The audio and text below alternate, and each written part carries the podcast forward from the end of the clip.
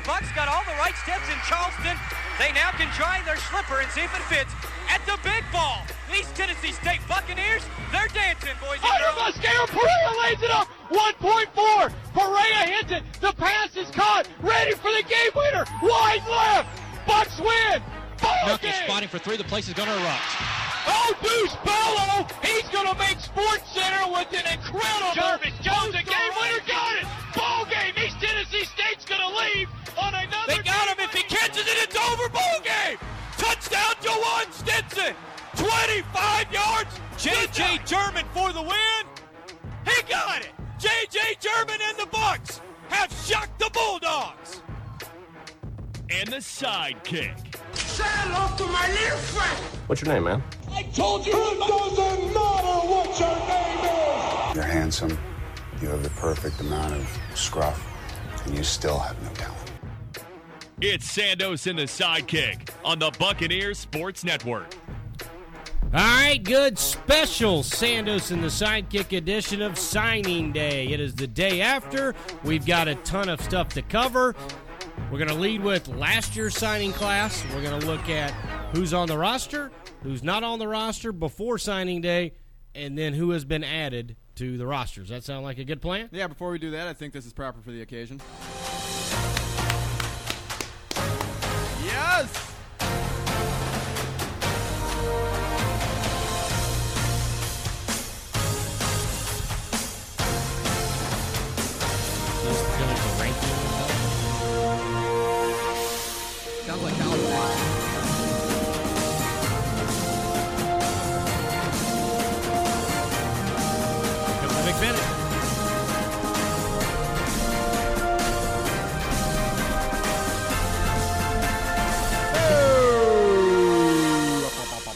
Right, Jay Santos, Mike Gallagher with you, going over uh, last. Just over last Okay. year's signing. I think it's a good idea just because Randy Sanders talked about it yesterday, and he didn't go as far as to compare the signing classes. But whenever you have a signing class that a coach discusses, even in the slightest during a press conference, and he talked for about 20 minutes yesterday at William B. Greene Jr. Stadium right around 4 o'clock. We will have sound from him, but he mentioned it. He talked about it, said he's very excited about it. I wanted to go back and take a look at exactly where some of these men that ETSU brought in last year fell in terms of production, in terms of being on the field. And there's certainly a number of noticeable names. Uh, Coach Sanders, as we mentioned, said he's very excited about them. Let's start with uh, Blake Austin, offensive lineman from Science Hill, DeAndre Davis, linebacker from uh, Howe High School. High School. Uh, Max Evans, defensive line. Jalen Frierson came in as a running back. He's kind of transitioned to more of a pass catching role. Jacob Hensley, offensive lineman. And speaking of uh, pass catching role, and actually offensively doing a few different things, Noah West saw some time on the field last year.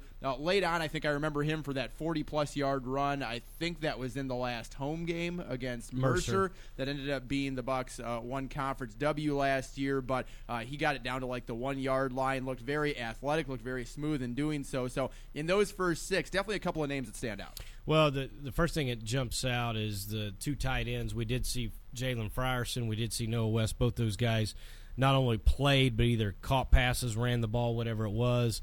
The tight end position is going to be the deepest uh, and rich with talent of any uh, squad or any set of group for ETSU positional group. It's it's definitely going to be tight ends. They've got five guys that can really play, and a couple of guys got in a few games last year to get sort of their feet wet. Uh, special teams, Jay Frierson was on that as well. So Frierson's a tight end, Noah West tight end. I think both those guys. Blake Austin, who's a local product, he's projected to be one of the starting tackles. Now, again, a lot can happen. We haven't gone through spring practice, everything else, but you know he came in at a healthy 6'4", 290. He's been able to get bigger and stronger. Believe that or not. DeAndre Davis, much added depth in the linebacking corps, and Max Evans is a guy that redshirted didn't see action last year, but obviously with all the losses, defensive line could be a guy could see time.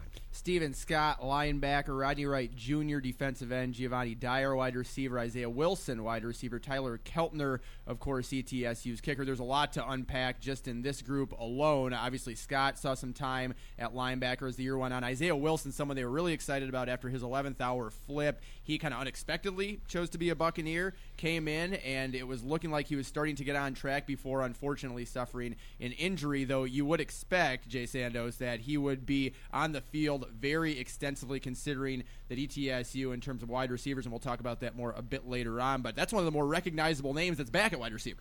Yeah, and unfortunately, he's going to be a sophomore because he played in five games. Uh, before his season got shut down Not with the, the hamstring injury, so uh, you're going to have three more years of Wilson. He, I saw him the other day catching passes; looks unbelievable. I mean, he came in with good size, speed. Once he got a little more comfortable with the offense, they put him out there. He's making one-handed grabs. I mean, he's making sure-handed plays. Certainly, a guy you're going to be excited about. We saw Steven Scott and Rodney Wright both get a chance to play a little bit on the defensive side. Steven Scott more out of necessity because the linebacking corps was just decimated with injuries. At some point in time, Rodney Wright was able to play a few games again, get his feet wet, still has four years left of eligibility, and Tyler Keltner was unbelievable in his first year. I think we would agree with that. No question, and we've kind of harped on it extensively. But J.J. Jerman, one of the better kickers, if not the best kicker in program history, and Tyler Keltner had a better first year than J.J. Jerman had in his first year. So setting a very high standard. Tim Stayskull, tight end. Tavon Matthews, offensive lineman. Uh, Dwayne Ruff, a defensive back slash linebacker, uh, was what he was listed as coming in. Devontae Walker, Brett Strother, and then speaking of specialists, we just talked about Tyler Keltner. Garrett Taylor is someone that I imagine we're going to see a lot of in the punting game again this year. Yeah, I, I'm assuming he's got that on lock unless something weird happens. Uh, they didn't bring in any more punter kickers. I think they feel pretty good about Keltner uh, as the field goal kicker, Garrett Taylor as the punter. We'll see, hopefully, the improvement between uh, freshman and sophomore year. Uh, you know, you look at it, uh, Devon Matthews ended up starting. You're assuming he's going to be the starting left guard again. I don't have any reason why he would not. Dwayne Ruff's all time, not just special teams, but at safety. And I'm assuming that's a spot they'll uh, keep him at a hard hitting safety, especially when you have to worry about the three back offenses. There's three or four teams in the league. You know, you have to have an aggressive safety that's willing to come up and make a tackle. So I think Dwayne Ruff's going to be able to see more time as he goes. Uh, so a pretty good grouping right there. And then Tim Stayskull, I don't want to leave him out because again, he's a talented tight end that um, Austin Herrick was raving about uh, uh, one pregame to me about just the fact that he's been able to grow and show some signs. And so again, that tight end is uh, corps is going to be. Uh, the deepest position are really going to be able to contribute. But right now, we're still not even. Eh, we're maybe midway through the list, and you're seeing how many guys are able to contribute from this this recruiting class. couple of tweeners, Devin Brantley, who's an interesting case. I know you want to discuss uh, Trey Middleton as well, linebacker slash defensive ends, both of them. Elijah Huzzy, defensive back, and then Travion Houston. Briefly was brought up yesterday by head coach Randy Sanders uh, when he's talking about all of the quarterbacks that ETSU now has. Quarterback is something we're going to talk about a little bit later on in the show. Uh, we can touch on it now, but really, I think when we were talking about before we went on air the case of Devin Brantley. That's one of the more interesting ones in this past class and this current class. Yeah, he he was signed, he was really the the biggest recruit that they landed. Uh, when you look at it. maybe him and Wilson, you look at it. Maybe Wilson got a little bit of pub because of the the, the night before flip. Right, he's set to go to Jacksonville State the night before signing day. Has a change of heart. Goes with ETSU, three star recruit, just like Devin Brantley. Brantley had 19 FBS offers of, of different levels, and so um, I'm going to go over a list of all those a little later. But still, he had 19 offers. He signed. He's ready to go. Didn't get cleared through the NCAA clearinghouse. By the time he did, it was in September. Camp has already started. The season started. The semester started. Was it really in his best interest to start at that time, a few weeks behind in school? Clearly behind on the football field because he hasn't been there. And so the staff talked it over with him and said, hey, you can wait and enroll in January. Doesn't start your clock. You'd still have five years to play. You could play four, you know, and still get that red shirt. And so what Brantley did was say, uh, talked over with his family, thought that was the best decision. So he's enrolled. He's on campus, and they signed him at I believe 215, 6'2", 215. Uh, around August or September when he was coming in, because that was February when they signed him. Uh, last August, I think he was about 230.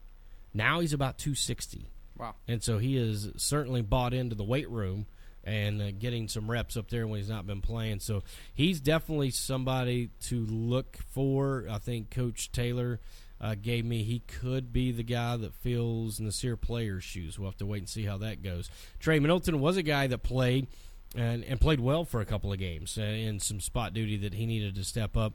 Elijah Huzzy saw a little bit of time in the defensive backfield. Expect him to get some cornerback.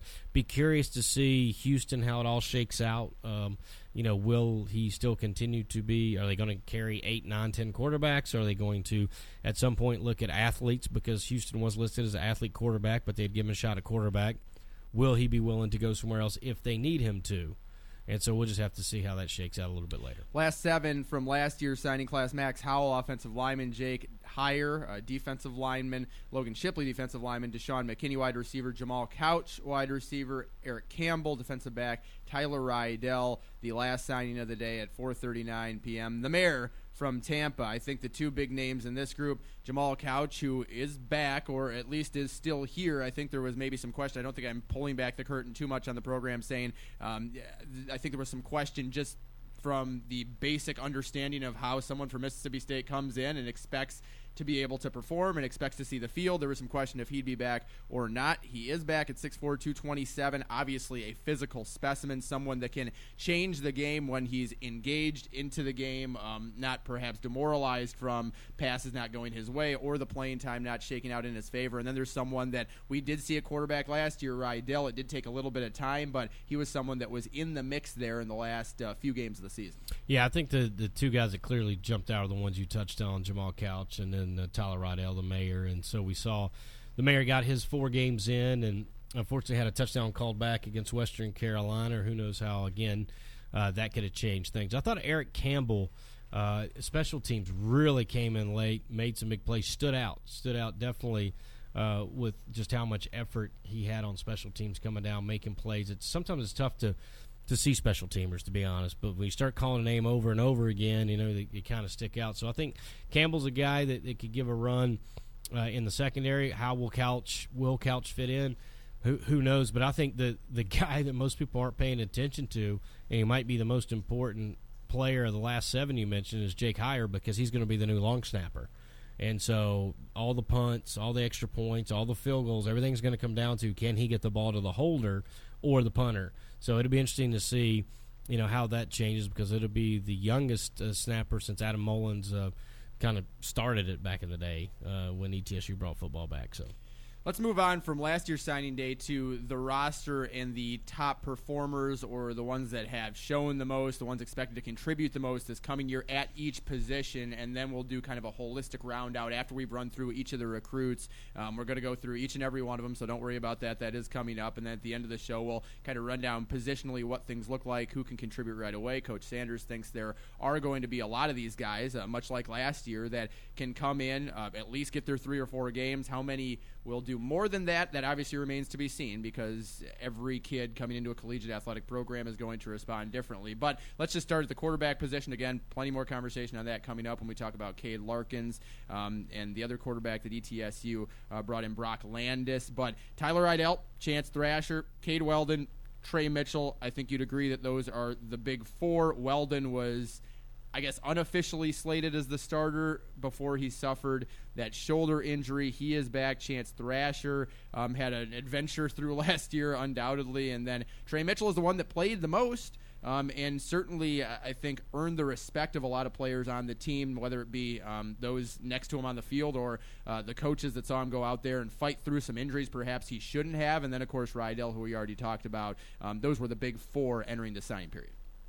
Yeah, and I think the the one that's going to be interesting to see is Chance Thrasher's for the simple reason is he knows he's not going to play quarterback, and I think it's they're pretty open about that. And Chance wants to be a part of the team, can get another year, and is willing to play a different position if need be. And so I think that's important because Chance is an outstanding athlete, and I think that may get lost in the shuffle. Uh, and so you're looking at three at that point in time, and, and how's it going to shake out between Mitchell, Rydell, Weldon as far as the incumbents that are coming right. back? And Weldon coming off the shoulder surgery, how's that going to go? Can Trey Mitchell take a step forward? How does Rydell's uh, maturity, right, from freshman to sophomore? And um, certainly he's bought into the weight room so far. I think his uh, weightlifting group's already won one of the team awards. So, um, you know, you can't do that if one guy isn't pulling their weight. So I do think that Rydell's buying into to. And another year in the offense for, for all those guys for Coach Sanders, I think is going to be important. What I think you would agree are the two strongest positions, certainly on the offensive side of the ball, maybe overall, if you look at how things have shaken out since the season ended. Running back, Quay Holmes, Jacob Sailors, of course, two headed monster. We know what they can do. And at tight end, you already talked about it a little bit. Nate Adkins is the leading receiver back on the team. And then I just have Noah West jotted down as that number two. Yeah, it would be interesting to see because, again, I think there are guys that are clearly going to see the field. And I think you look at um, Jalen Frierson already saw the field. He actually saw more snaps than Noah West did as far as receiving. But Noah West, against talented, he's a former quarterback. You could tell when he ran the ball, he knew exactly what to do with it. They're going to get him on the field more. They're certainly going to get Tim Stayskell on the field. And Zeb Petty's a guy they really like, who's going to be a redshirt sophomore uh, next year. So I think all five of those guys are going to see quality playing time. And that still leaves the fact that Dawson Pearson – saw a lot of time as a former offensive lineman as a blocking tight end. So I, I think the one thing with him out there, you know, they're probably not going to throw the football. Coach is tinkering with going a lot of two tights because they have so many quality tight ends, and it can keep teams in a base package. And I think that's very important to know. And then, of course, Juwan Martin is the, the fullback. He's going to be back. There's not another fullback really listed. Touchdowns gonna, for days. He, he's going to catch his one yard touchdown passes. Absolutely uh, wide receiver, and this is an area that I think just has so much potential with Keith Coffey, Will Huzzie, Isaiah Wilson, and Jamal Couch. Unfortunately, potential does not always translate. I don't think it has yet for this group, but there are a lot of promising prospects, and we know in practice from seeing it and from the word around the team and from different eyewitness accounts what each of these guys can do. If even two or three of them can rise to their potential, it could be a dangerous group. I, well, you, you, look at starts with Wilson. I think he's the, the, the chip. I mean, it should be Couch, but we're going to go Wilson. Wilson's clearly the number one guy. I think coming in. Then you're looking at okay, is Keith Coffey his senior year ready as a fifth year senior to to step up and be a, a solid contributor? Will Huzzy came on as of late, right? But he got taken out of the game when they started to double team him. So we'll, you know, he's probably the third guy. Couch four. After that, um, you know, then then you have some guys that were on the rosters. Riley Bryant, who's a very talented slot type receiver. You know, is he going to be able to to get a chance to contribute? A guy who's been on the roster for a few years, Julian Lane Price. He's got a little bit of speed to him. You know, is he ready to step up? Then last year, a couple of guys that redshirted, Giovanni Dyer, Zales Alexander, Deshaun McKinney. All those guys were scout teamers. You know, are they ready to step up? Riley Bryant's the one that nobody really talked about that's got a little bit of buzz around him. Very short stature as far as that. I think he's just five foot nine, which means he's probably not. He's probably a little shorter than that, but 165 pounds from Powell, Tennessee.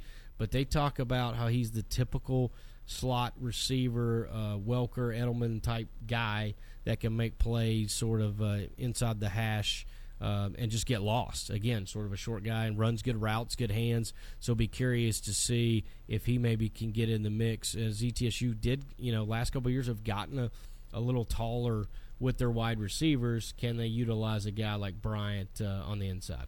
Rounding out the offense, this was an area that perhaps wasn't thought of as a major need at the end of the season, or maybe even, and we'll hear from Coach Sanders on this, uh, around game number seven or eight of the year, and then it became clear the plans of a couple of offensive linemen I'll allow you to discuss. But uh, top back, I just have Tremont Shorts, Tavon Matthews, and it seems like you've already penciled in Fred Norman Jr. as the next Walter Jones.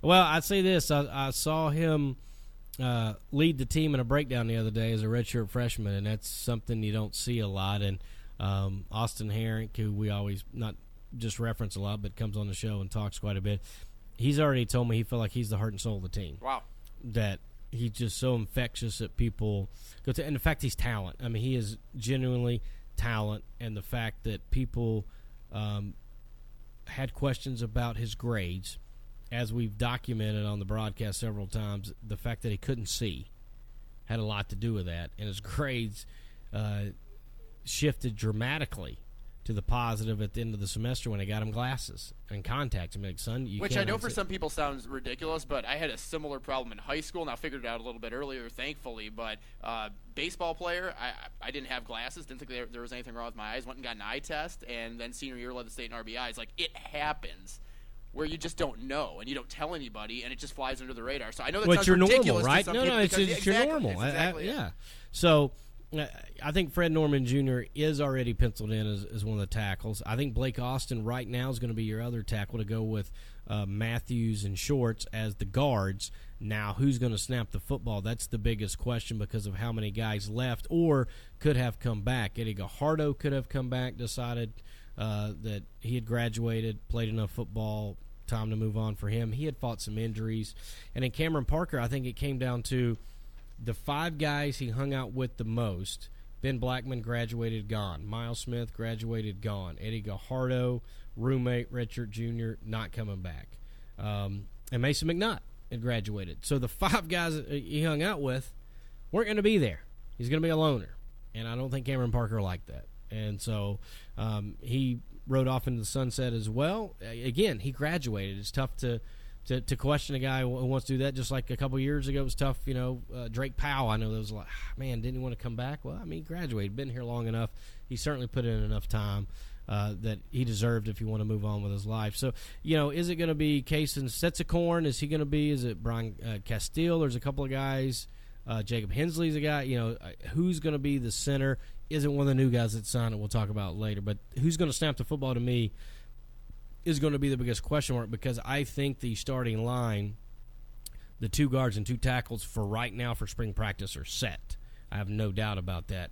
Who's going to snap the football could be the biggest issue. And to be fair to Cameron Parker, a lot of these guys at this level and levels below, for them, sports are a social vice, right? Like, I know we talk about it like it's the pros and like it's big time football and things like that. And, and in this area, it is big time football. You put 8,000 people in William B. Greene Jr. Stadium every single weekend for every home game. That is big time. But, you know, when we're talking about, um, these the team in the way that we do, I think it gets lost that for some of these kids, specifically the ones that know they're not going on to the next level, it's a hang out with your buddies and make some memories type thing. So uh, just to be fair to Cameron Parker, uh, let's start on the defensive side.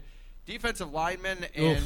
I'm just gonna throw a grenade out there and hope it lands right in front of you, Jay Sandos, so you Okay. can take this question because I do not know who's going to be up front for ETSU this year with the losses of Nasir, Jason Maduafakwa, Austin Rowan. Uh, it was kind of a skeleton crew at some points at the end of last year because of injuries, the suspension for, uh, I believe it was Nasir the first half of that game. Um, after, was it Nasir or was it Jason? I can't remember. No, it was Nasir. It was Nasir, so the, for the After the first half, Sanford game, yeah. that's right. Um, and so you had uh, some injuries up front as well, and piecing that together at the end of last year was even a task. Now without any of those three back, your three starters, this is definitely an area of need. Yeah, I mean the only guys that are going to come back that are going to um, have seen action at the defensive line is going to be Cayman Cody, Rodney Wright Jr., Trey Middleton, and a guy that played two years ago but uh, was injured and set out this year that, that even almost I forgot about until I just read his name is Javion Hurd. So Hurd is going to be back and healthy.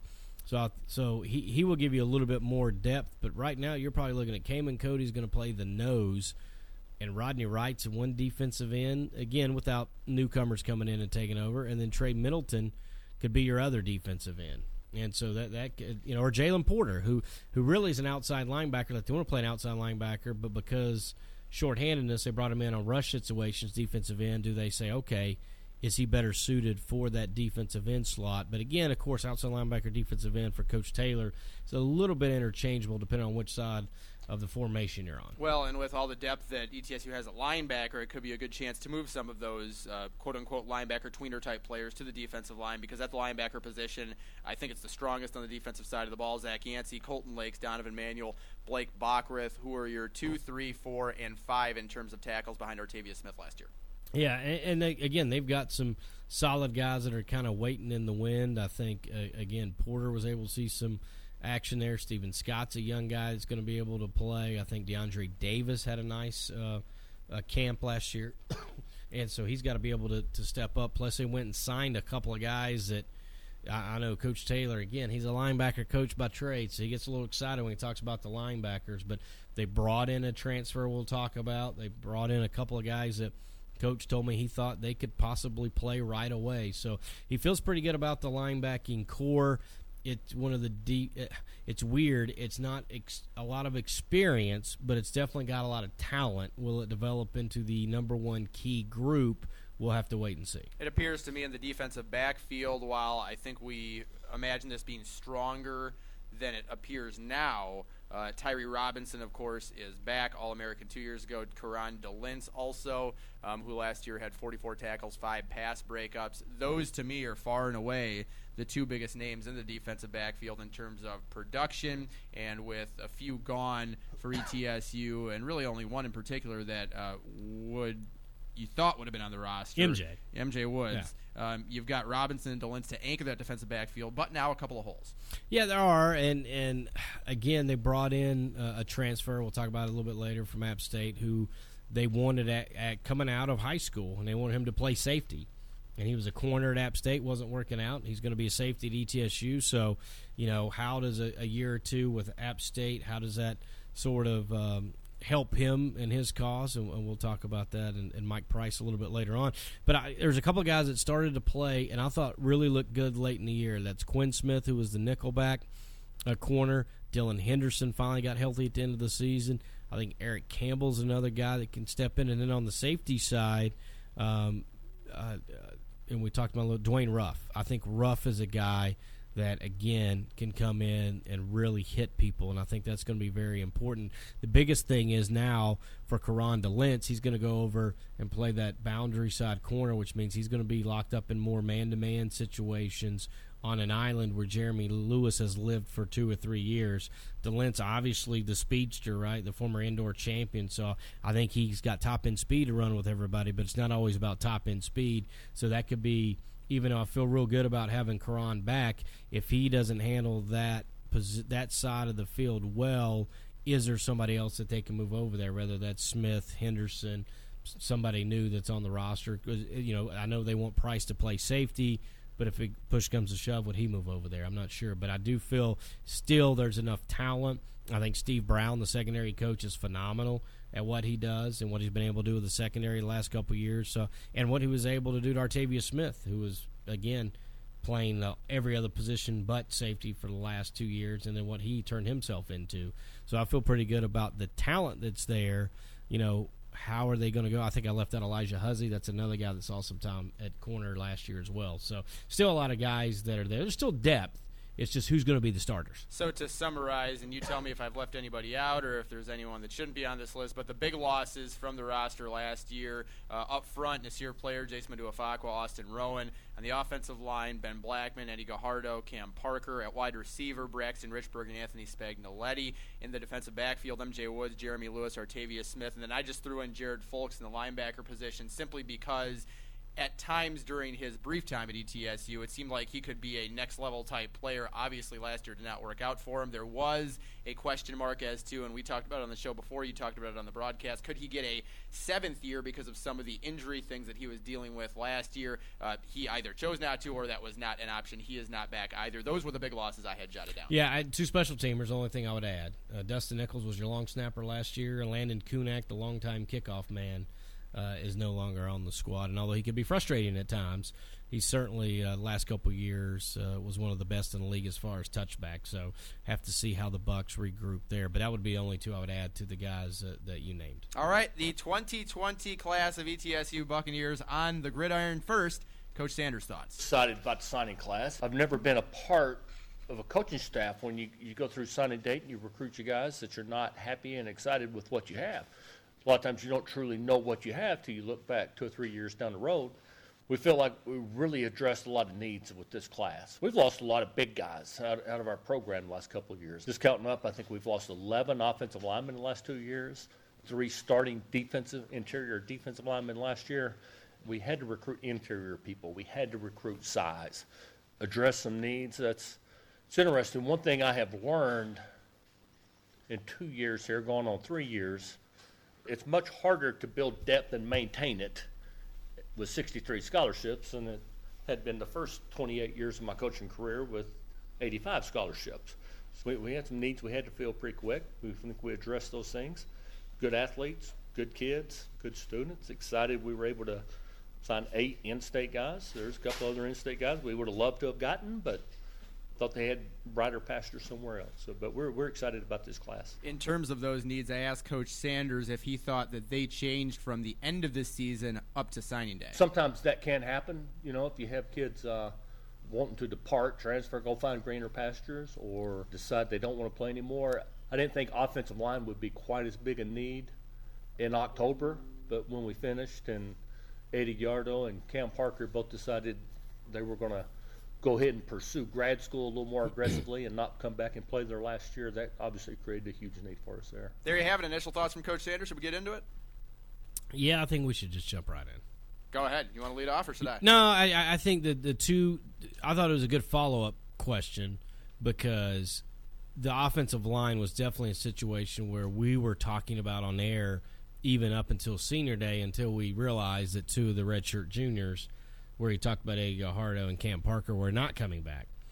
And every year, in even September, October, what you think your needs are always changes somewhat for whatever reason, whether it's injury, whether it's graduation, whether it's somebody needs to leave, whether somebody didn't do something academically, which, to my knowledge, none of that happened this year. We didn't lose, we didn't have an academic casualty. So, um, and that can happen at, at every level, at every sport. So we lost more on the network, I think, uh, academic casualty than we did athletically. So um, I, I think the the need was clear that it was offense and defensive line. I think if he had his druthers, he would rather get – you know, I don't know, three, four, five offensive linemen, maybe four offensive linemen every single year and keep sort of a, a balance, you know, and then same thing, probably get five, six, seven, eight defensive linemen. I think he also um, talked about how hard those interior, I mean, they're trying to get those at every level.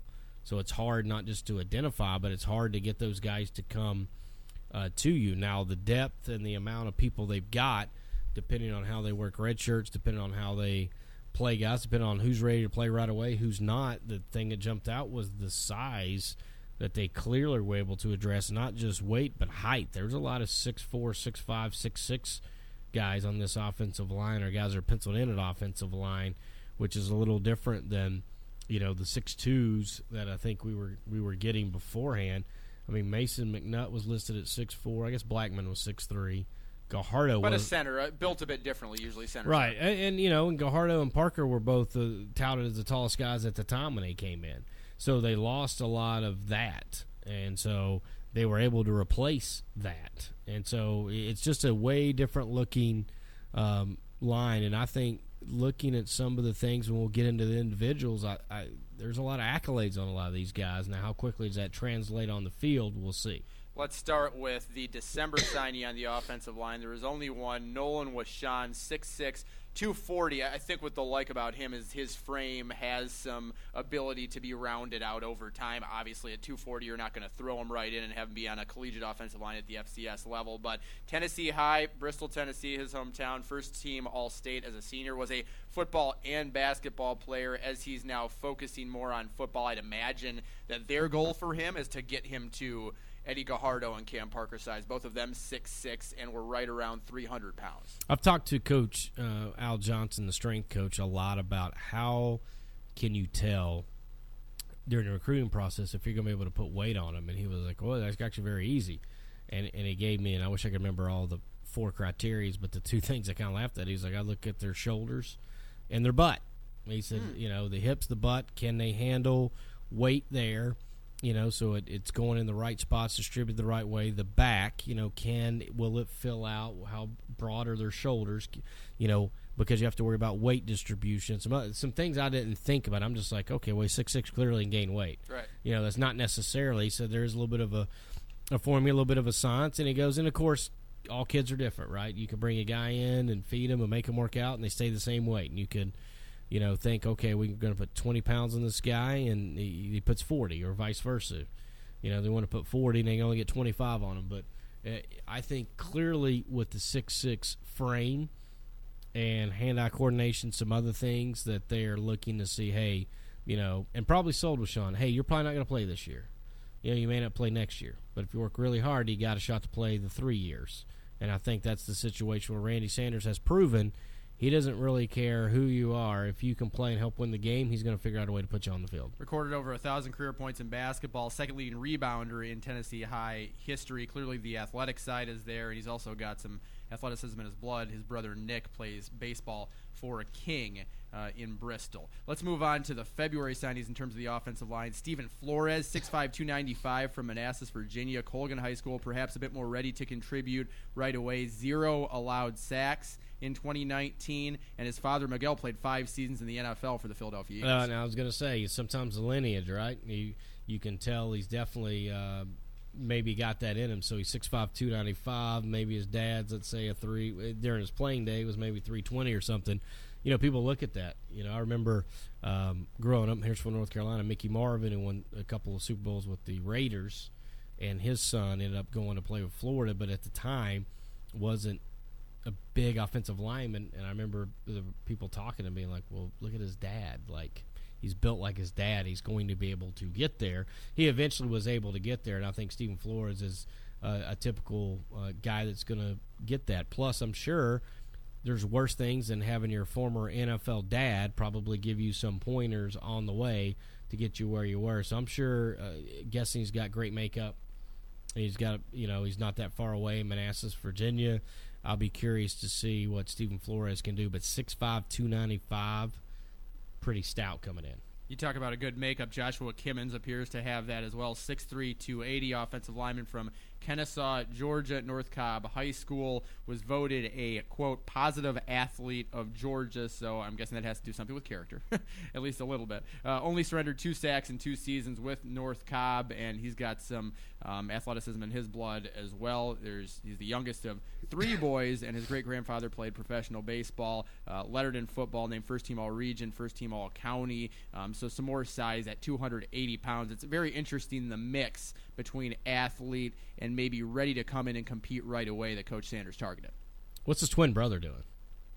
I mean, is he, is he, I wonder if he's also six three two eight. He's got a twin. I'm just curious what that guy. You're doing. saying get out there and recruit them both. Okay. I, I, I, I, mean, go bookends. Only so I many mean, scholarships. That's right. Coach That's Sanders. Uh, I think it's also interesting. He plays in a tough league in uh, you know North Atlanta, if you will, playing for North Cobb, and just surrendered two sacks in two seasons. I mean, I think that certainly stands out that he's going to be able to um, do that. I also like lineage with the family. You know, I, I don't know why. I just feel like you come Same. from athletic background. They play with athletes. They brought up sort of in that mentality. Something so you a and me lot did not like have, about- which is why we weren't great athletes. yeah, well, amongst others.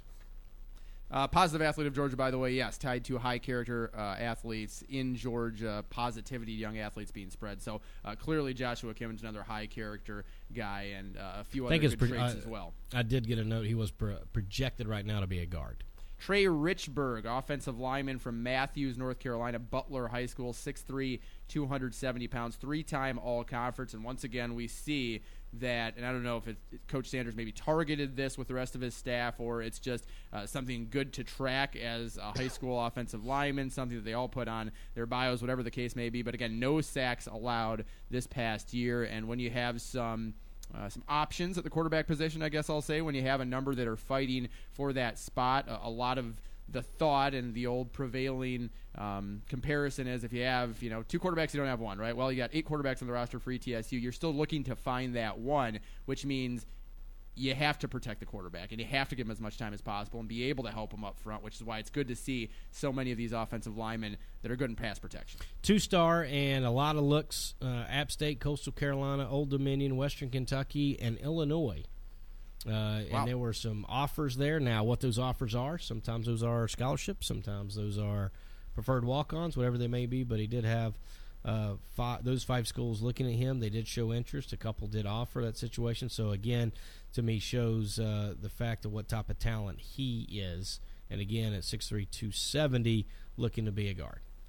Jackson Riley, 6'1", 285 from Murfreesboro, Oakland High School, four-time regional champion in wrestling at Oakland High School. He led Oakland to the 2018 6A state title, 2019 All-State, as well as being named the Region Offensive Lineman of the Year. So he's got some accolades both on the mat and on the field. What strikes me about that is if you have that kind of combo athlete, probably very gritty, hard-nosed, and not afraid to mix it up down low. Well, and he's projected to be a center. And was a preferred walk on at Middle Tennessee, where his I believe his dad Matt played at Middle Tennessee. His uncle Spencer Riley uh, played at the University of Tennessee. So we've talked about lineage. But what I like about a center and, and alignment is the fact of wrestling, understanding leverage, footwork, hand techniques, all that other stuff. I, to me, that's always been a positive when you can get a wrestler at one of your offensive and defensive line. They just seem to understand. Uh, you know how to utilize leverage and how important that is, especially when you're talking about a ground attack and a ground game. Which ETSU obviously is going to be ground heavy, but this could be a, a guy that may get a shot at center early. Last offensive lineman of the six that ETSU brought on board, Braxton Ship, 6'4", 285 pounds from Concord, North Carolina, Northwest Cabarrus High School, two-time conference champion and two-time All-Conference. Also uh, participated in track and field and recorded the most pancake blocks in the conference twice. Was mm. awarded best offensive lineman in the conference. Finished with 21 pancakes as a senior. Firstly, I'm very impressed that this conference keeps up with pancake blocks. That's to me uh, a great sign of the well, conference. I'm just glad solid. you threw out blocks. I was I was kind of concerned he could only finish off 21 pancakes. I'm like I could do that. No, I'm just kidding. But no, I, you're right. And and what important about that is you're talking about that's blowing out a hole for somebody. Right. I mean, you're you're totally knocking a guy down, knocking them off their feet, and then getting to the next level. I think that is tremendous uh, stat that people keep up with, obviously in the college and the pro ranks. But to do that in high school, where he probably should be double digit at least, uh, if he's going to be a highly recruited guy. At a six foot four, you get a little t- taller height. Sometimes people look at that as automatically a tackle. I'll be curious to see uh, where Braxton Ship is, uh, would be in that scenario. But uh, I like the fact he's blowing out holes for running backs. I think every one of these young men tremendously important, and even more so because, as Coach Sanders talked about, there's not a lot of experience back up front on the offensive or defensive side of the ball. We're going to be really young. You know, you look at our offensive line right now. We got one junior, two sophomores. Everybody else is freshmen in the offensive line. Defensive line, we we lost a lot of people, so we're going to be a lot of freshmen uh, redshirt freshmen and a few sophomores. So those guys have to grow up, and they got to do a great job in the weight room this off season. They got to take advantage of summer, and that, that's the reason summer is so critical. Taking advantage of those times, because if you just go home and sit on your butt and drink lemonade, and come back, probably going to get blocked or not going to block very well when you come back in August. So we got to take advantage of that. That's a big concern, especially with the people we have to play. What's it got against lemonade? I do like my lemonade. I do too. Had some yesterday. Chick Fil A sponsored. They had some lemonade. That lemonade was phenomenal. Okay, that's, that's just making sure me and you were pro lemonade. Let's look at the defensive line now and go back to the December signees. And Devin Brantley, someone you already discussed, three star recruit from Rivals, and he had all of those offers that we talked about, and is finally after long last, going to be able to make his debut on the roster officially and someone that you think can contribute right away. I mean, he had some offers that was. I mean, you're talking about Ivy League schools were on him. Uh, Columbia was a school that was on him. There were some obviously FCS teams, Charleston Southern, Chattanooga, some others. But then you go into Colorado State, East Carolina, Georgia Southern, Georgia State, Illinois, Iowa State, Louisville, UMass, Middle Tennessee, and so you start rolling around. I think South Florida gave him a look. UAB, UNLV, Stanford, Temple. So a lot of people thought he was talented. And a lot of people thought he could play different things, and he ultimately chose ETSU. And then there's that scary moment where he's not going to be cleared. Then he gets cleared. Then it's late in the year, and you're just saying, okay, can you wait to January? And then you have to hold your breath and say, is he really going to wait to January? And he did. And I'm very excited because I feel like he's got a chance. Um, with all the accolades going on, being able to work out, proving that without a strength coach and a coaching staff yelling at him to get in the weight room and get your work done, he was getting his work done. And so he's certainly taking care of his body, he's taking care of the physicality part of it. Now, how can he come in? Can he learn? Will he be able to go? But I'm expecting, as I think the staff is, big things out of Brantley and hopefully we'll be able to start him day one. Brantley joined in the early signing class by Colton Webb, defensive end, 6'4", 255, was an absolute game wrecker at Powell High School. 165 tackles, 51 for a loss, 59 QB hurries, 16 sacks, 6 forced fumbles in just two years. Defensive lineman of the year in 2019, all region, three consecutive seasons, a pedigree and someone that, if you pay attention to high school football around the area, you will recognize. I, would say the footwork is what's impressive when you watch his film. I mean, he is able to really get off the line quick. He's able to move his feet. He's able to either run past uh, a blocker. He's able to spin. He's always around the football. I think that's the big thing. You're talking about that many tackles, tackles for a loss, the hurries, the sacks, the forced fumbles, all that stuff. That all comes down to being around the football, and Colton Webb has a knack for being around the football. We talk about pedigrees. I'm not sure they come much bigger than this. Octavius Bowie, 6'3", 285 pounds, Pahokee, Florida, Pahokee High School. And I just love the names that I see on his bio. His aunt, Raquana Williams, played eight seasons for the Los Angeles Sparks of the WNBA, and two cousins that played professional football, including someone that could be a Hall of Famer at some point, Anquan Boldin, who played for 14 seasons in the league, and Alphonso Smith, who played for four years. Yeah, Super Bowl winner, right? Anquan Boldin. Wasn't he with the uh, Ravens when they won that? I believe so, and he came very, very close with the Cardinals before that. When mm. you had who was it, corner of the end zone, Antonio Holmes, Roethlisberger oh, to Holmes, yeah, and yeah. that was that Cardinals team that had Larry Fitzgerald, Anquan Boldin, and Kurt Warner. Well, TJ held. Uh, he goes by TJ uh, Octavius uh, Bowie, but he holds three FBS offers: Colorado State, FIU, and Troy. So there are a lot of people sort of knocking on the door. We love lineage. You mentioned all that. That makes me excited about type player. But a defensive lineman, 6'3", 285 again, that's already bigger uh, than the Sear player. Think about that player leaving uh, at like 265, and of course, player came in like 215. So Bowie already defensive lineman 6'3", 285. They need a couple of guys to step up and be able to play right away. To me, Bowie might be number one on that list. Jalen Jones, defensive lineman, 6'4", 260, and Bowie and Jones in the February class, by the way. 6'4", 260 from Valdosta, Georgia. His cousin Telvin plays football at Florida State. So a bit of a connection there with Coach Sanders, and I'm not sure what year Telvin is or anything like that. But you see Florida State, and I instantly associated uh, with Coach Sanders. He led Lowndes High School to a regional championship in 2019, 41 tackles, eight tackles for a loss in his senior year. Well, the biggest uh, school on his recruit was Boston College. Wow. And then uh, Liberty, South Alabama, Troy, amongst others. So he had FBS offers, a three star, one of the better gets of the class, I think. I mean, um, when you take a look at some of those. And so there's between Bowie and Jones and Brantley, a couple of those guys are going to play right away, if not more. But a couple of those guys are going to have to be able to play, to rotate in, got to be able to go. Valdosta's not that far from Leon County, where Florida State is actually located. I'm sure Coach Sanders still has lots of people. That is a hotbed of high school prospects right around that area. So I'm sure Coach Sanders did his due diligence he was a guy they were holding their breath. Just you know, he committed. Okay, let let's give it a couple days to make sure you know he's going to sign on the dotted line, and he did, thankfully for ETSU. You talk about the size that we've discussed so far, and Devin Brantley, you talked about put on 45 pounds since he came in at 215, and Colton Webb's 255, and uh, you look down the line and you've got Octavius Bowie, TJ at 285, a little bit bigger uh, than Jalen Jones at 260, but no one quite holds a candle to someone that is 315, Jaden Miles, defensive lineman from right here in Johnson City, Science Hill, and we both know this well. When you play the type of defense that Coach Sanders and his staff like to, you need a space eater in the middle, and Jaden Miles is the will eat the most space in this class. Big Ted Washington, I feel like. Just Big Ted's going to come in there. Uh, who is the big Gilbert from Green Gilbert Bay? Brown. Gilbert Brown. That was a big man. He was right about there. 400.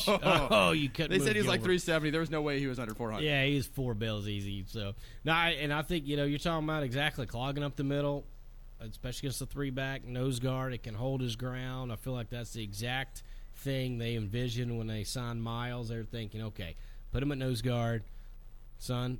Make three people move you. If not, you just stand right there, let the linebackers go to work. That's exactly what three four defense is based on. That's what Billy Taylor's based everything off on.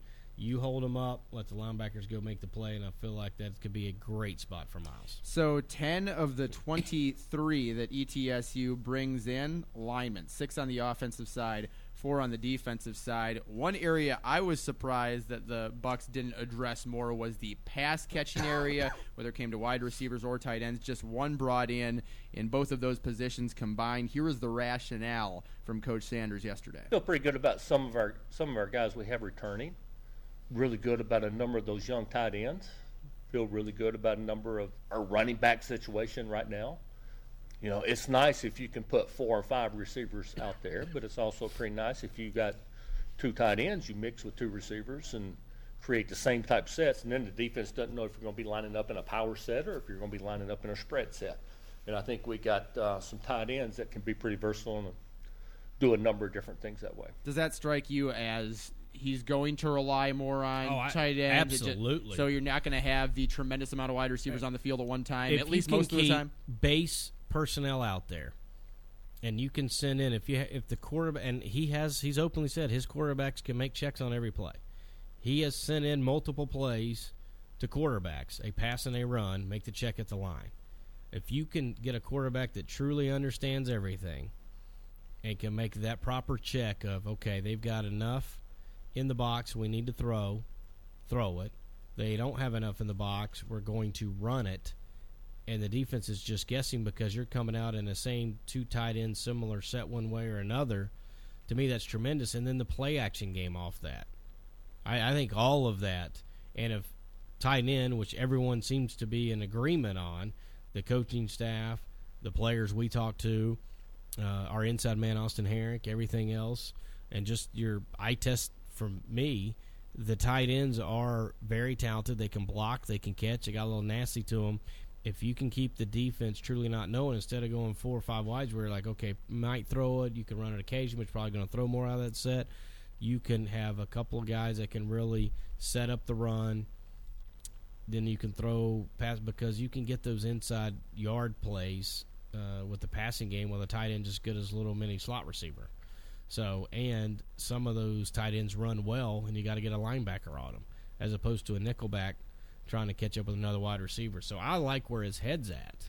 A, I like running. Not quite Don Hillman Let's you know, power eye and do nothing else every single play, but I like running the football, play action, build off what Quay Holmes was able to do towards the end of the year, what Jacob Saylors can do on the edge for you. So pretty excited about what that is. And I am in agreement. I mean, obviously, I think I'm not the recruiting coordinator. I probably would have brought in a few more pass catchers, but the needs of everything. I mean, I think they addressed getting some depth at uh, linebacker, which we haven't gone over yet. They've clearly had to address the offensive line. The defensive line was maybe the biggest question mark of any position out there, minus quarterback. But they've got like 27 guys already at quarterback. So So the pass catching group looks, God! according to you, and Yeah. Don Hellman, clearly. Yeah. Uh, the one pass catcher they brought in, Macho Arza, 6'2", 185. He was a December signee, Booker T. Washington High School. Led his team to the FS, FHSAA 4A state championship. He was also the FHSAA Scholar Athlete of the Year last year. Obviously, can get it done in the classroom. We know if he's the Scholar Athlete of the Year. 6'2", 185. Uh, coming in at that size already, I think really solid for a young man. And if you can put on maybe 20, 25 more pounds um, and be a real bulky outside power receiver, or maybe uh, he's going to stay at that size and just be that athlete. But uh, he's the only pass catcher in this group, and I thought it was a bit strange. And then you look at the roster and you realize that there's 11 other wide receivers on it. That just snuck up on me because you see Keith Coffey and Will Huzzie, and you're like, okay, those were the number two and three And- pass receivers that are back. In And- turn, and right young still. Nate Adkins. Right. I mean, I mean, they're, they're fairly young. I mean, redshirt freshmen, freshmen still smatter that list. And now I guess Wilson will be a sophomore, and But Huzzie still. a redshirt sophomore. But I mean, they got guys with two, three years left, four years left still on the roster. And the tight ends, they've uh, Adkins going to be a junior, um, and the pass catching tight ends are all going to be redshirt freshmen. So you got four of those. So So I was- Petty will be a redshirt sophomore. I was surprised until you look at the list and you're like, wow, they're already pretty loaded up at that position. What they're failing to find so far is the reliable every game. Um, and Coach Sanders talked about it last year, uh, before and after Will Huzzie made that insane catch in the end zone that was number one in the Sports Center top ten. Been a while since we've had somebody do something like that, and so he's still looking for someone that can do that. Maybe not on a game in game out basis, but put up a big afternoon, big evening, go over 100 yards, and then maybe the next game he isn't over 100, but he does make one of those incredible plays, um, goes outside, makes a catch that you need, uh, can get down the field. So I think they're still looking for that, but at least in terms of numbers, Macho Arza makes number 12 in terms of wide receiver, so that makes the competition level high and plentiful. Well, and he's a three-star recruit, and a couple of the academies, Air Force, Army. One of them probably shows you the work ethic that he's got there, the brains that he's got. Coastal Carolina was another one that was on him. He's a son of a coach, so knows how to practice, knows how to play, all that stuff. And somebody that Coach Sanders has known since the kid was little because his dad would go to the coaching camps and bring Macho with him. So he's known Macho for 12, 13 years, he said. So they feel very comfortable uh, to the Arza family sending them to Coach Sanders to play for him. He talked about linebacker depth. Chandler Martin, one of the signees in December, adds to that six feet, 215, 108 tackles in 2019, 15 for a loss, and was all state by the Georgia Athletic Coaches Association. 12 tackles or more in nine games during his senior year, while he also led the team in rushes and rushing touchdowns, so a bit of a two way player. He was also offered two Ivy League schools. So, again, talk about some book smarts. Uh, Columbia and Dartmouth wanted him.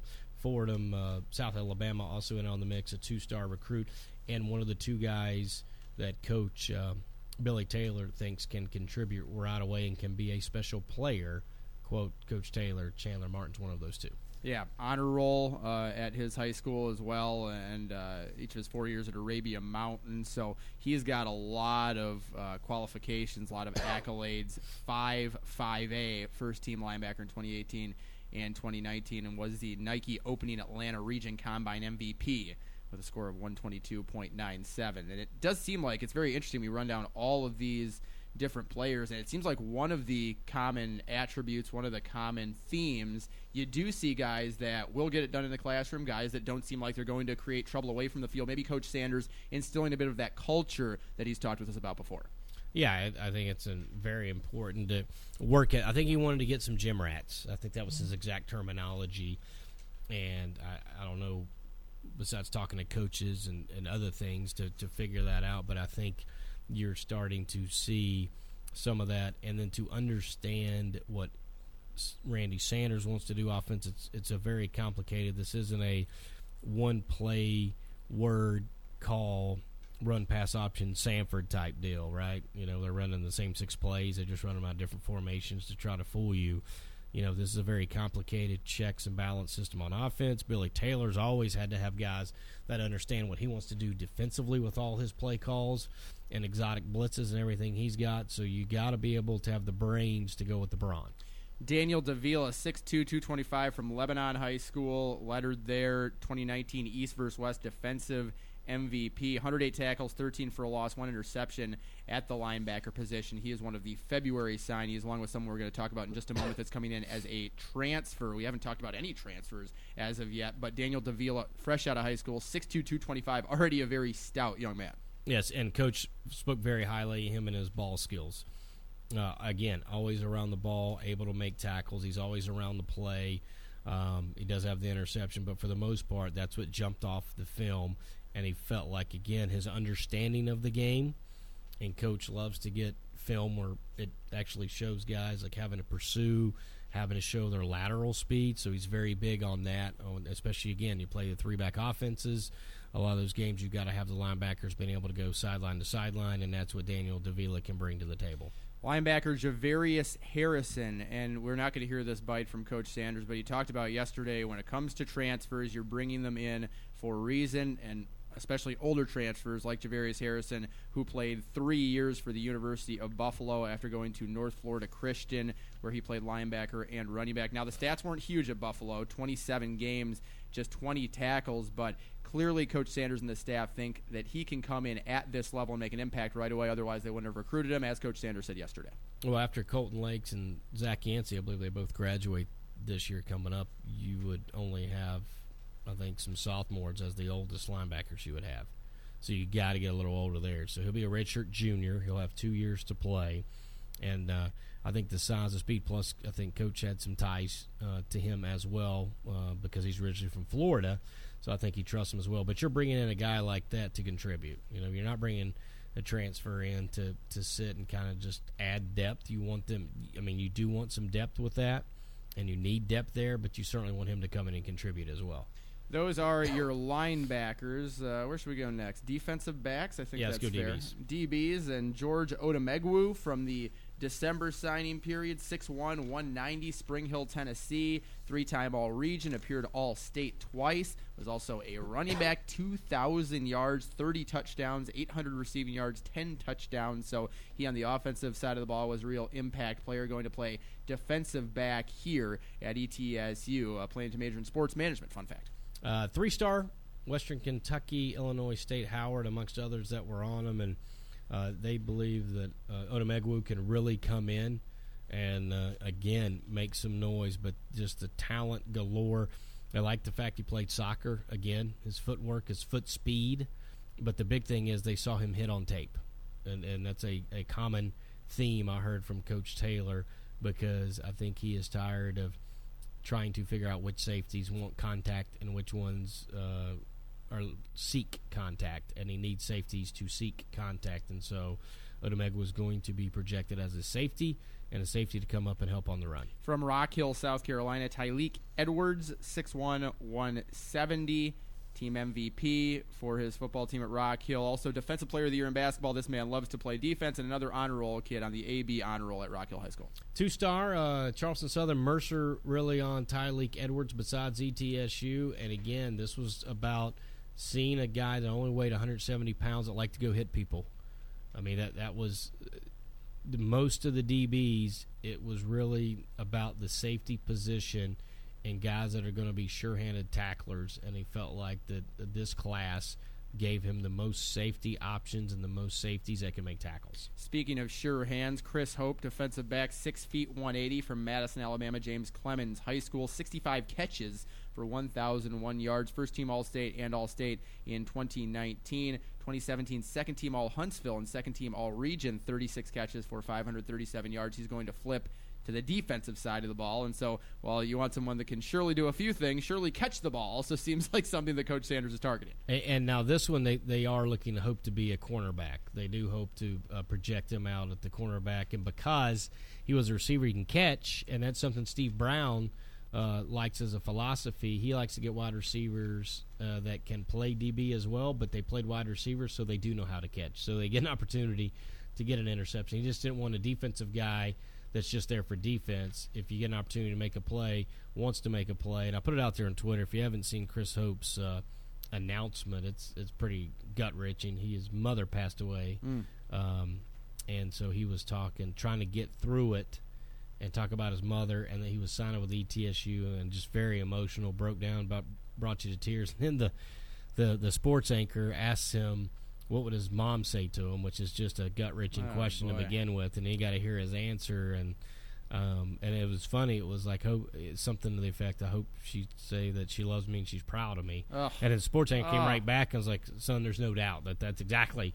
You know, w- w- which was a good save because yeah. I'm going, what a tough question to ask like a 17, 18 year old kid. But it, it, it, was awesome to see. So I already pulled for Chris Hope in general just after watching that.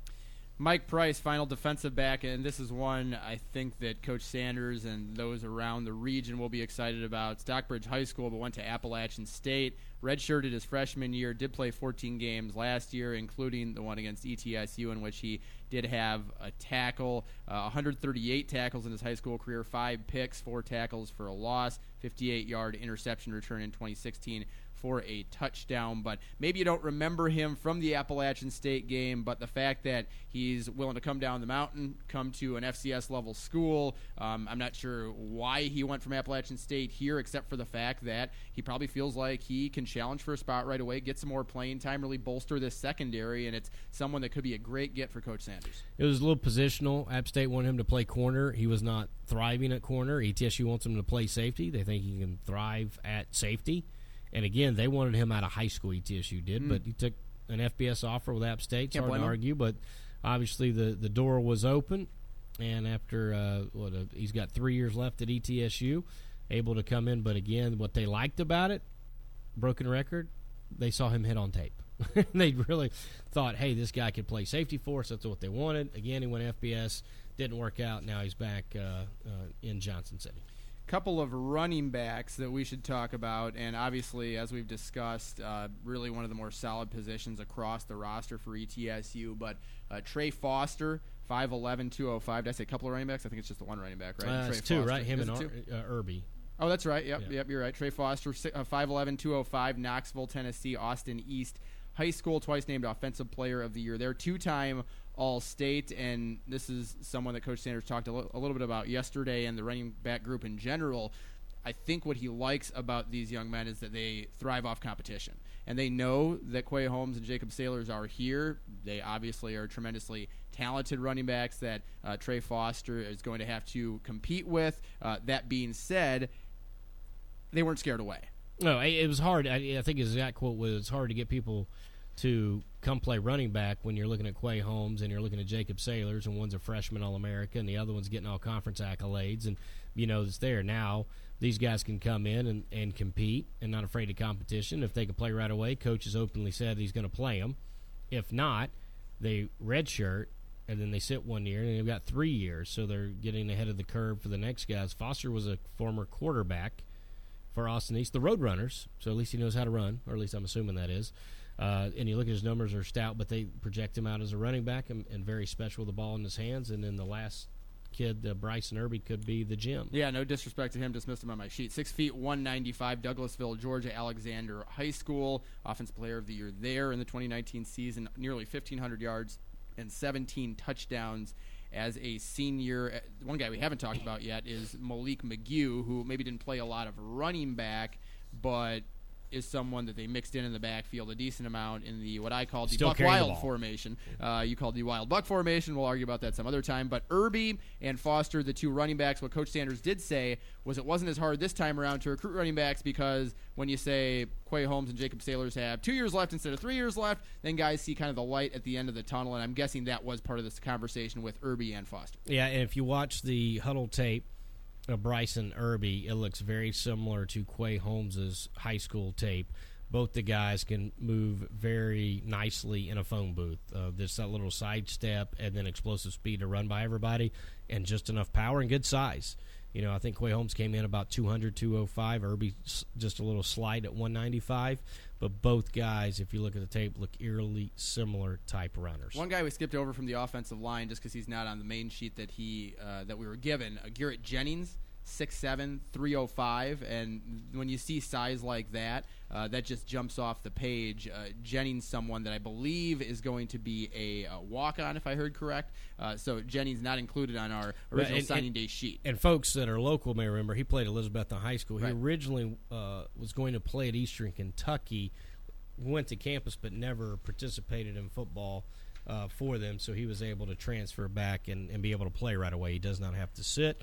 And then Colby Smith, an interesting story, is a linebacker. Excuse me. He Another was walk-on. He was uh, a walk-on 6'1", 235 freshman from Rock Hill, South Carolina. He was scheduled to be the first ever class to play at Erskine College, but because Erskine hasn't played yet, then he can actually transfer and play right away. So he and he's on campus now too. So there's a few guys that are on campus right now. Macho Arz is on campus. Mike Price, the transfer, is on campus. Javarius Harrison or just Jay Harrison is on campus. Chandler Martin, the linebackers on campus. Colby Smith, Garrett Jennings, and Devin Brantley, who was expected to be here in August, is on campus right now. So just a couple of walk-ons in Colby Smith and Garrett Jennings before we get to the position that I'm sure everyone wants to talk about on the top of everyone's mind. Randy Sanders' favorite position as well. He brings in two quarterbacks, and first we'll hear about why he brought in more and how he feels it can affect the team this season, not only on game day. One of the things I talked about when I got the job, is I wanted to create competition. Well, we, we got some competition now. Uh, not only is it going to be competitive to get on the field, it's going to be competitive to get on the bus. Excited about the two guys we signed. Obviously, Trey Mitchell played a lot of football and did some good things last year. Uh, Tyler Rydell came in and provided a spark sometimes and did some good things. And still got Cade Weldon, who got hurt and hadn't had a chance to play yet. But if he wasn't a good football player, we wouldn't have brought him here. So it, it's an chance. It's Travion Houston. We, it's going to be a competitive situation. Probably got more scholarships and quarterbacks that I want than I would like to have. But uh, I know if you don't have a quarterback that can pull the trigger and make plays, you got no chance to win a championship. We got to make sure we got a guy there that can make plays to win a championship. Any general thoughts on the quarterback position after you see these two signings? We're going to talk more about one of them in particular because he's a local kid in just a second. But eight quarterbacks now on the roster. I don't think he's done. your general canvas here. You think there's more coming in? I think there is. I, I think he is going to be hell bent on finding a true number one and two. And I think last year proved there was not a number one or two. And some of that because of injury, some of that because just youth, some of that everything else, and maybe guys on the already on the roster before these new guys come in can do it. But my guess is he is going to spend this year and give scholarship after scholarship, and we'll be Sanford with like 10, 11 quarterbacks or whatever they got, and figure it out. That that's just my guess because there's still FBS guys that are already out, still on the on the transfer portal that are out there. There's going to be spring practice quarterbacks who are going to be cut and told, "Hey, you're not really going to be in our plans. You may want to go ahead and transfer." Those guys are going to be out there. That's what happened with Cade Weldon. He was told at the end of spring practice, "It's probably not going to be for you." ETSU gets Cade Weldon. Now, again, everything if Weldon's healthy and plays, who knows? Maybe everything's just kind of goes down the same trajectory it should go down, but it didn't. So I, I think he's going to spend this year to figure it out, and next year they'll probably be guys to either have to make a decision: Do I want to play quarterback, or do I want to move positions? And so we'll just have to wait and see how that plays out. But my th- my thinking is there, there he's he will not be done. I will be shocked if there's not at least one more, if not two more quarterbacks coming in a prolific quarterback coming in from the early signing period. Cade Larkins, Davy Crockett High School, ranked second all time in career passing yards for the state of Tennessee, sixth in career passing touchdowns, top 25 in the nation all time in career passing yards, 11,042 of them with 105 touchdowns. Also, a very good baseball player, the Johnson City Press Male Athlete of the Year as a junior, recently the WJHL News Channel 11 High School Football Player of the Year. The list goes on and on and on of his accomplishments. Here's Coach Sanders on what he likes about Cade Larkin. I had heard good things. His coach told me some good things. Honestly, the first time I went and watched him throw, I'm standing there with three other college coaches. I watched him throw about the third ball, and I'm thinking this guy can really, really throw the football. I like him a lot. So I just sat there and acted pretty nonchalant and left early because I didn't need to see any more, hoping that those guys would leave early too. I was just really impressed with his uh, overall ability. I love his size. I love the way he throws the ball. I love the way he's wired. I, I like his, his mental makeup. Very competitive. I think he's very tough. He has a lot of the qualities that I've always tried to pursue in quarterbacks and quarterbacks I've had that have been successful. It's not always the talent that gets it done. A lot of times it's just, it's just the way your, your mental makeup is. You're wired and how, how competitive you are. You've got to have the ability to go with it, and he certainly has that. But uh, I, ju- I just thought he's a total package. What about the gamesmanship?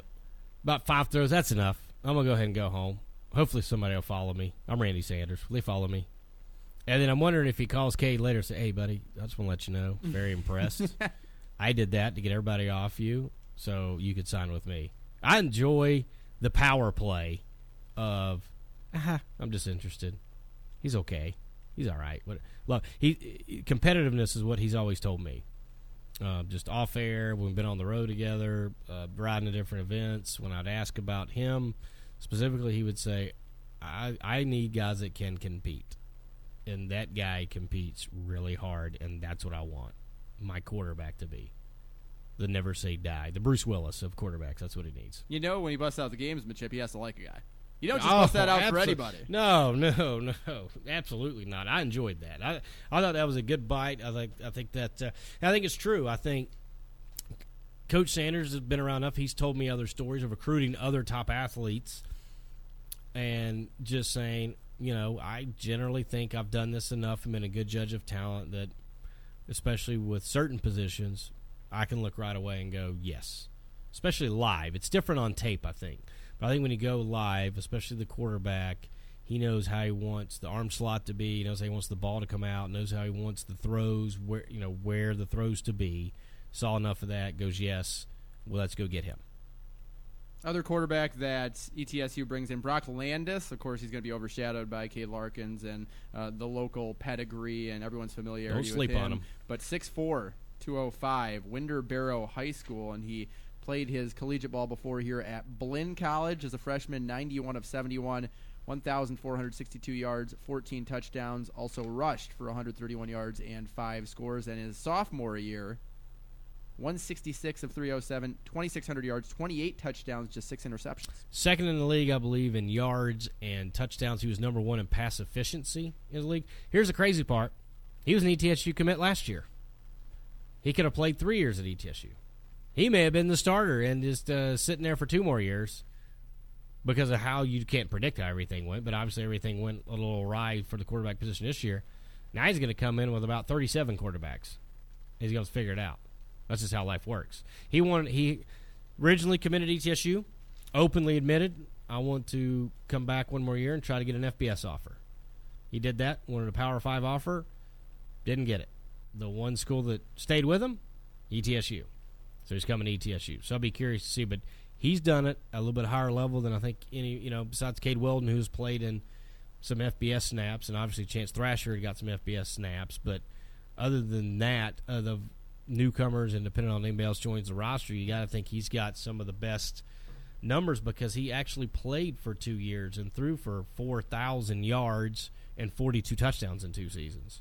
And again, limited number interceptions. He just had six last year with all those throws. So to me, you can't sleep on him because he was able to play against a little higher quality competition than some of the guys he's going up against. He likes Buccaneers. Blinner the Buccaneers. ETSU. That's right. Are the Buccaneers. So to round out the signing class, I think I got everybody. Did I miss anybody? Nope, got him. Got Garrett Jennings, the walk-on. Colby Smith, the walk-on of the quote-unquote 23-man signing class. Six offensive linemen, five of those coming in February. Four defensive linemen, three of those coming in this February period. Four linebackers, two in February. Four DBs, three in February. Two quarterbacks, one of them in February, that being uh, Brock Landis, who we just talked about. Two running backs, both of them coming in the winter signing period or the spring signing period, whichever you want to call it, the most recent signing period. And the one receiver, of course, Macho Arza, came in the early signing period. That's 23. You add the two walk ons, make it 25. I count 12 defensive linemen, 16 linebackers, 15 DBs on the roster, 8 quarterbacks, 6 running backs, 16 offensive linemen, 7 tight ends, 12 wide receivers. Not an official count, just a quick count. Sounds good to me. You're doing the math there. I don't know. I like, your, I like, the, I like the breakup. I like the, the, the breakout of that Pretty sounds good number what of you this need. group. Oh, whoops, sorry. Randy Sanders. I mean, we can get a number of the group if you want, Randy. I'm just trying to end the show. But Well, I'm trying to end the show, too, but special, I don't know how. special, I don't know how. special. What was I going to say? Special. You're going to say Edition. this is such a special, edition. show. Special edition. Sando's sidekick, the recruiting special. We Hour hope and we. 15 minute edition. I hope Twice as long as last year. if you really wanted a thorough breakdown, more than just the yada yada of here's somebody's bio, we hope he gave that for you. And we went through last year's, which was a nice edition, I think. I think so, too. Went through last year's, went through's not here, went through all the signees and the position groups. That's the most extensive coverage you're going to get anywhere of ETSU football, period. I believe so. We'll do it again tomorrow, except with ETSU basketball. Yeah, we're going to talk ETSU win over Chattanooga. And we're going to talk ETSU win over West Carolina. I'm calling it tonight, Love it. 7 o'clock. And then we will preview the weekend's basketball games, bold predictions, and more. All right, Sanderson's the sidekick. Special football signing day edition's over on the Buccaneer Sports Network. Cowboy up and go play ball.